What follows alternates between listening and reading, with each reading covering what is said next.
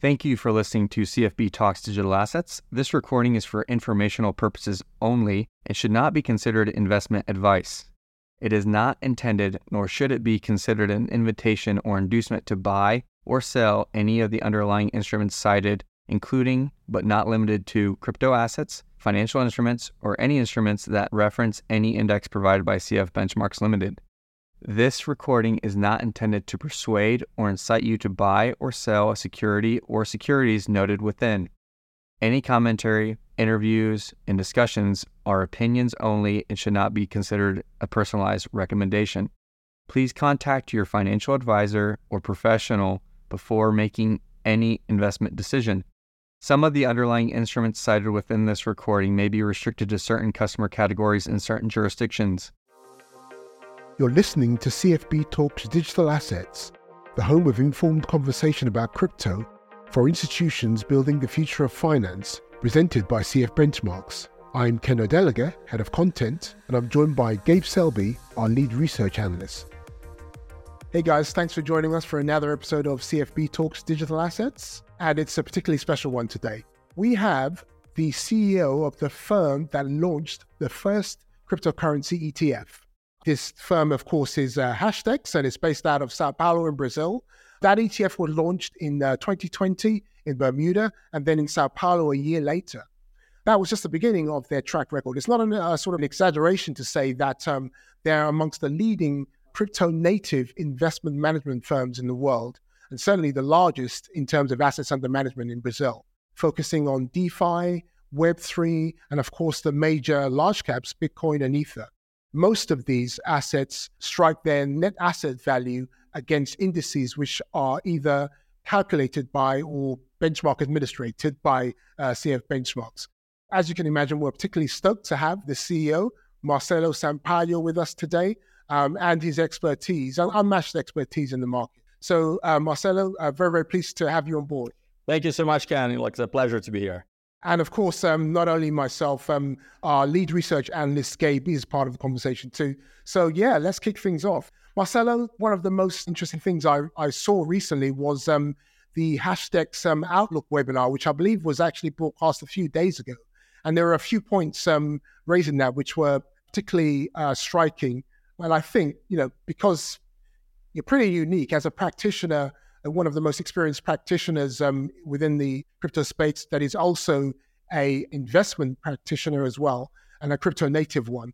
What are your top key takeaways for the outlook uh, of 2023 going forward? Well, there's so much there, but basically, uh, what I think is worth pointing out is that most people or investors out there, like they have been thinking that um, 2022 was a bad year in general you know, and like, uh, and obviously, like because of the FTX blow ups, like Lunas and so on, right? Price tanked, you know, like and so on. But actually, like it was a great year for crypto in so many ways. Basically, everything crypto improved, like got better. Like literally, like the technology keep, keeps progressing, like regulation keeps, you know, like coming, you know, like uh, depending on the countries, you know, like but actually like it's coming together in a number of jurisdictions adoption is growing. Like basically everything is getting better. But ultimately, we have like as an industry, like as a nascent industry, like a uh, this craze that happens, you know, like uh, whenever we go to especially centralized projects, you know, like that's what has been failing, not the technology itself. But for crypto, you know, like it has been a tremendous year, and and 2023 is very likely, like we should expect bigger things. Absolutely. I mean, clearly, one of the most salient things for most people, both within the space and also outside of the space, whether this is an informed opinion or not, um, is that maybe the regulatory piece needs a great deal of attention.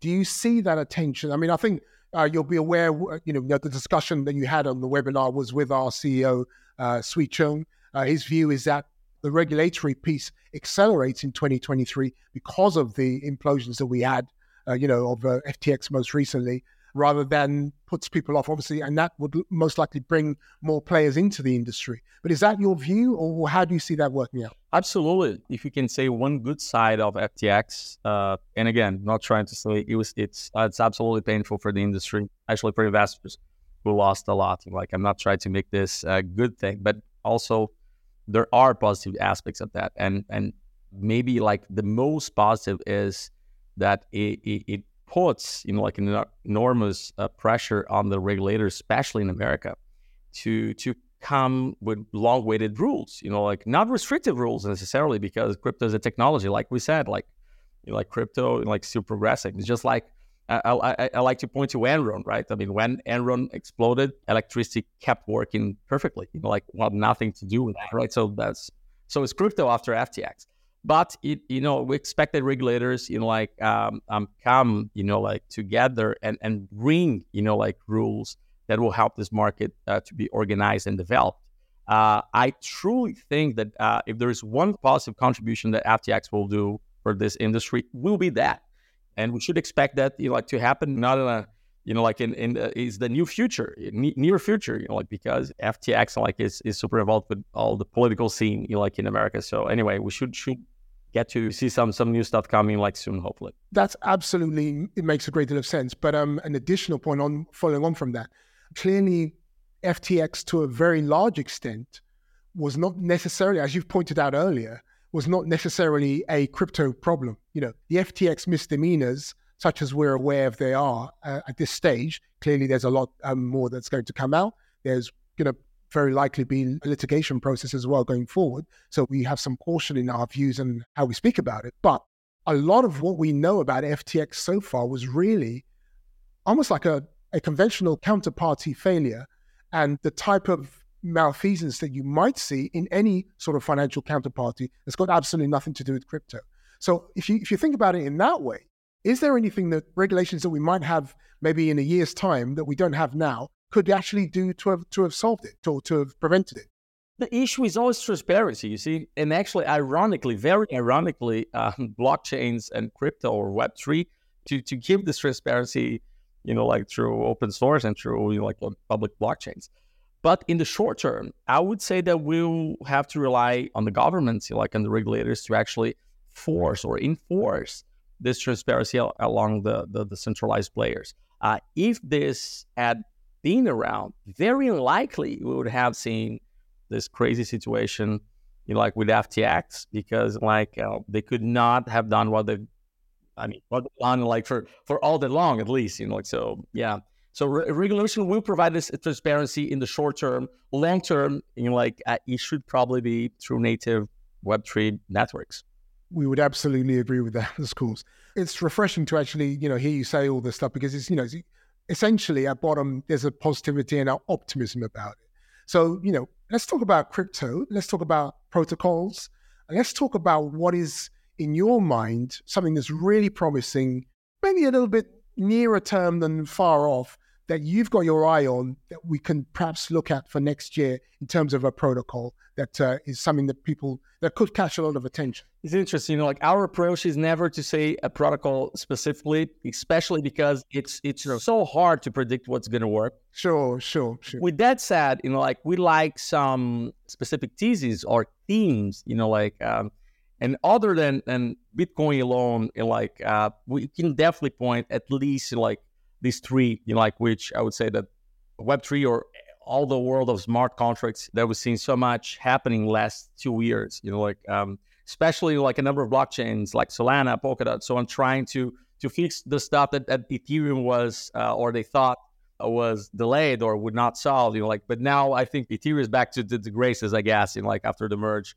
But Web3 is a big one, like smart smart contracts. I think there is nothing that tangible you know, like for the industry, like to to to actually address so or to solve so many problems. So Web3 is one.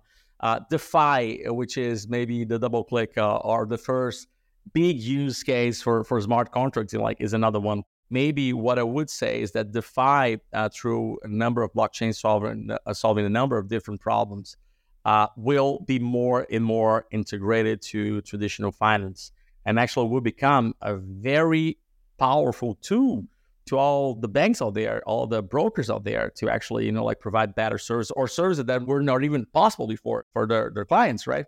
And to end with, I would say that um, all the NFT world, you know, like, and we could go to so many directions, but NFTs, you know, like in the sense of pretty much like digitalizing, you know, like the material world. You know, not like, necessarily, not necessarily art. Then uh, it could be, could be anything because NFT is just a, a non fungible token. Doesn't necessarily have to have an aesthetic function. So I think that's what you're referring to. It's not that it's you know like just super close to happen, but it's on its way. It's identity. You know, it, it's very hard to think that in 2023 already, you know, like we still have passports, we still have social security numbers in US and something else in Europe or something else in Latin America or Brazil, whatever. How come we don't have like this unified identity that actually can do so much more than just prove that you are you? You know, like it can just be, let's say, like a wallet, then then actually will account for everything you are or you have or anyways, like uh, you, we can imagine the future, but NFTs will allow you know, like uh, a true digital identity to happen in a global level. And that's one use case for NFTs. We have so many, right? Get stuck with the art thing, um, uh, which is great, you know, like, but it's just like a very uh, like little chapter of the story, right? Absolutely. And um, this reminds me of a conversation I've had with you, Gabe, as well recently, in terms of the um, sort of trends that possibly showing some glimmers in terms of the sort of like returns profile of some of um, our portfolio indices. Um, and even if not necessarily something necessarily that, um, certainly stuff that you've maybe noticed. Um, what are the sort of maybe I should say more like categories, maybe CF uh, DACS categories, the CF digital asset classification structure categories that could perhaps see some sort of like um, ascendance in 2023 because of their use cases, because of their use cases um, showing some demand, in your view?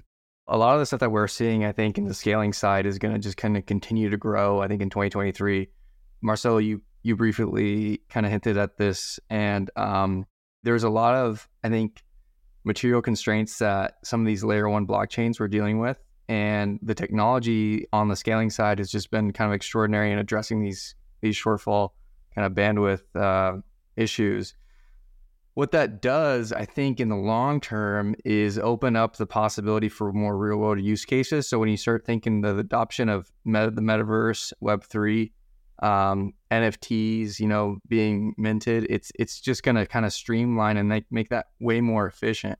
So these are some of the things that I'm excited about.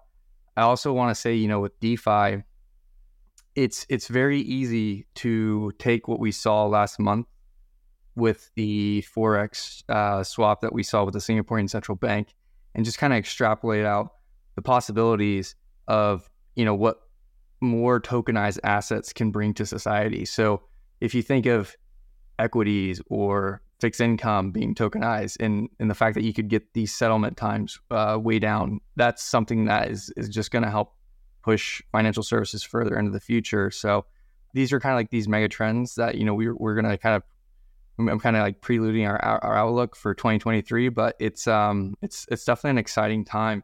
One thing I wanted to ask Marcelo, just to kind of get his thoughts, were for these potential investors that are kind of on the fence about you know jumping into the crypto world or uh, investing.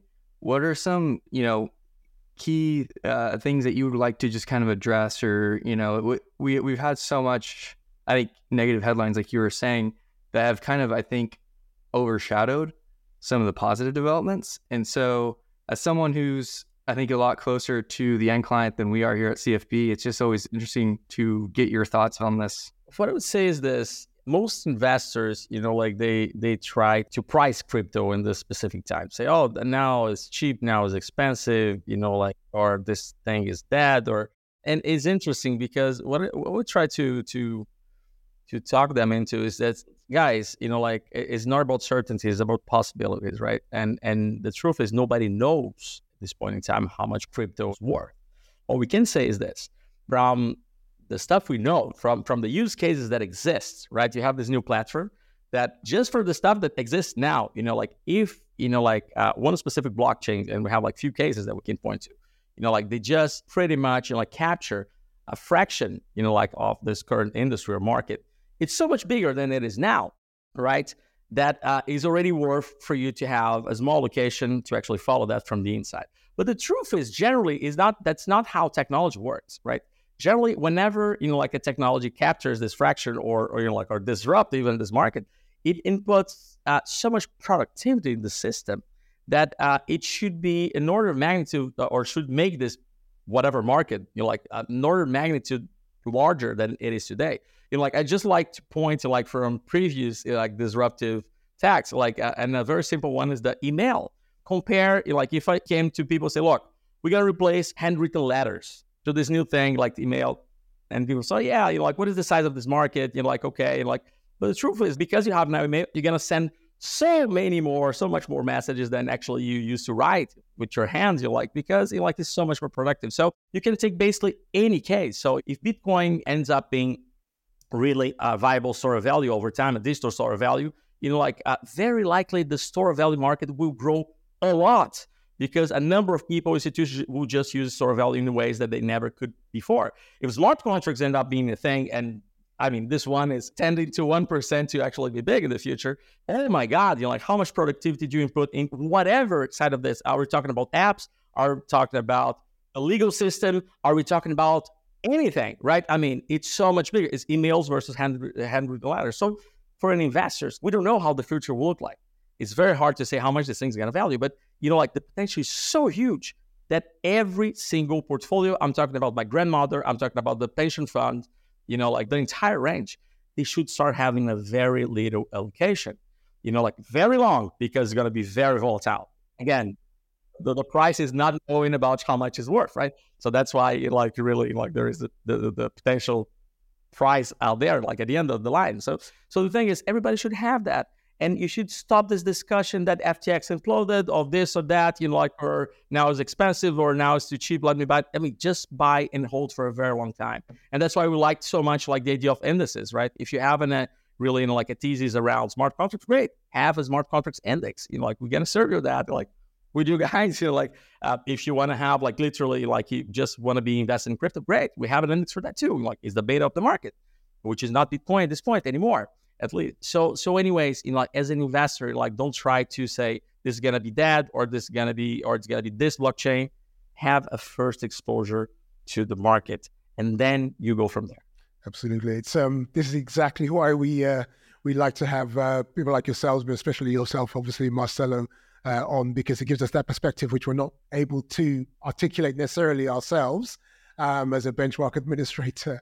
Now, we've got to that part of the sort of podcast that we normally like to give a sort of price check of some uh, major uh, cryptos in focus. And of course, we usually start with the OG uh, Bitcoin and um, the CME CF Bitcoin reference rate, or more particularly its um, real time version, the CME CF Bitcoin real time index. Uh, that's trading at $17,909, uh, up about 2.7%, so a little bit higher on the day.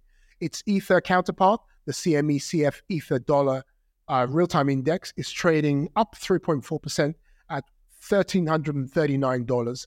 And another crypto in focus, Matic, aka Polygon, uh, in focus because of that um, DeFi trade, one of the first live DeFi trades that um, JP Morgan was involved in.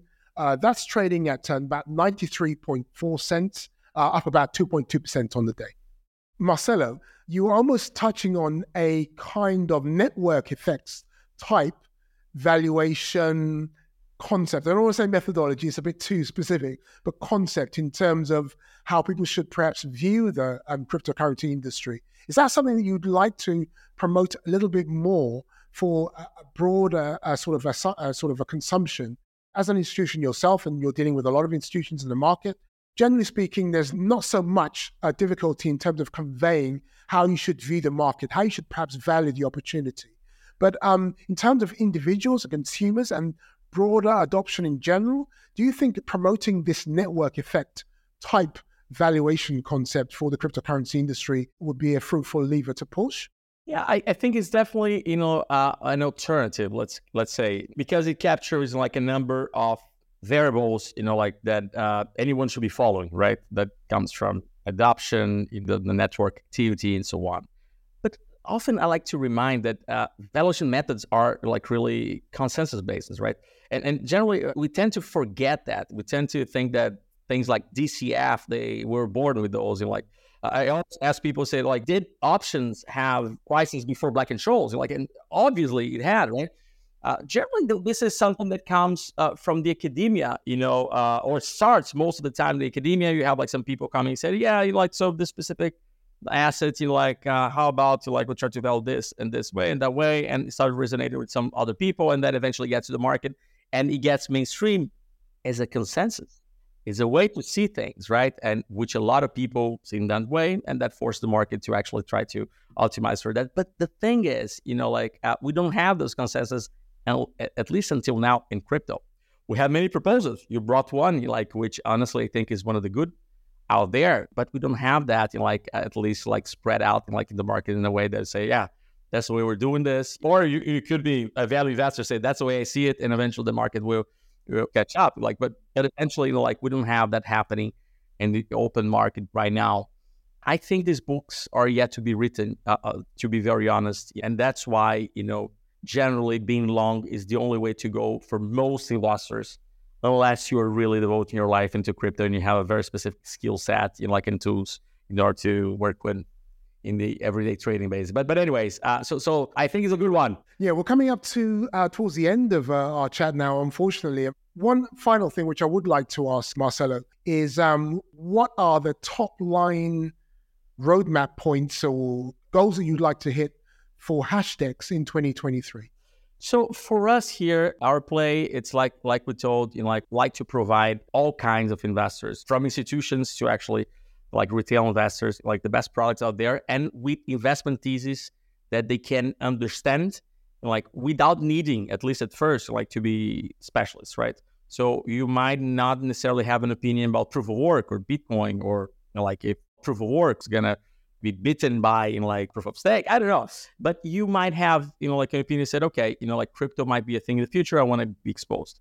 That's easier at this point in time. So we provide the best way for people to do that. Uh, we can go to thematics, you know, like and like we said, DeFi. Like we have all these products out there.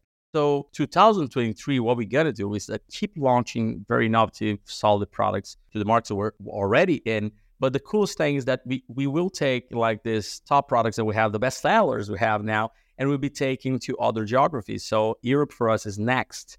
Uh, is next is already happening, but it's where we're gonna invest a lot of our time and resources in 2023 uh, to actually take and like uh, pretty much like to do well done in Latin America, which made us the largest player in the region, to actually to Europe too. So yeah, so uh, that, that that's you know, like among the coolest things I think we're gonna do. New products, but most importantly, increasing like our presence in new geos. You know uh, that really are striving to have like great products like the ones we we, we believe we have. Wonderful. And Marcelo Sampaio, it's uh, been an absolute pleasure. It's been informative. It's been everything that we actually thought it would be and a little bit more. I'm going to ask you before we sign off whether you will come back on again. Not too soon. We're not going to take up that much more of your time, but uh, please do come back again if at all possible. Anytime. I mean, it's, it's a pleasure to be here. Like, just invite invite me back, and I'll I'll be here. Wonderful, wonderful. Thanks, guys, for listening to another episode of CFB Talks uh, Digital Assets. I'm Ken, and I've been uh, joined by uh, lead research analyst Gabe Selby and, of course, Marcelo. And we'll see you again next time. Thank you very much.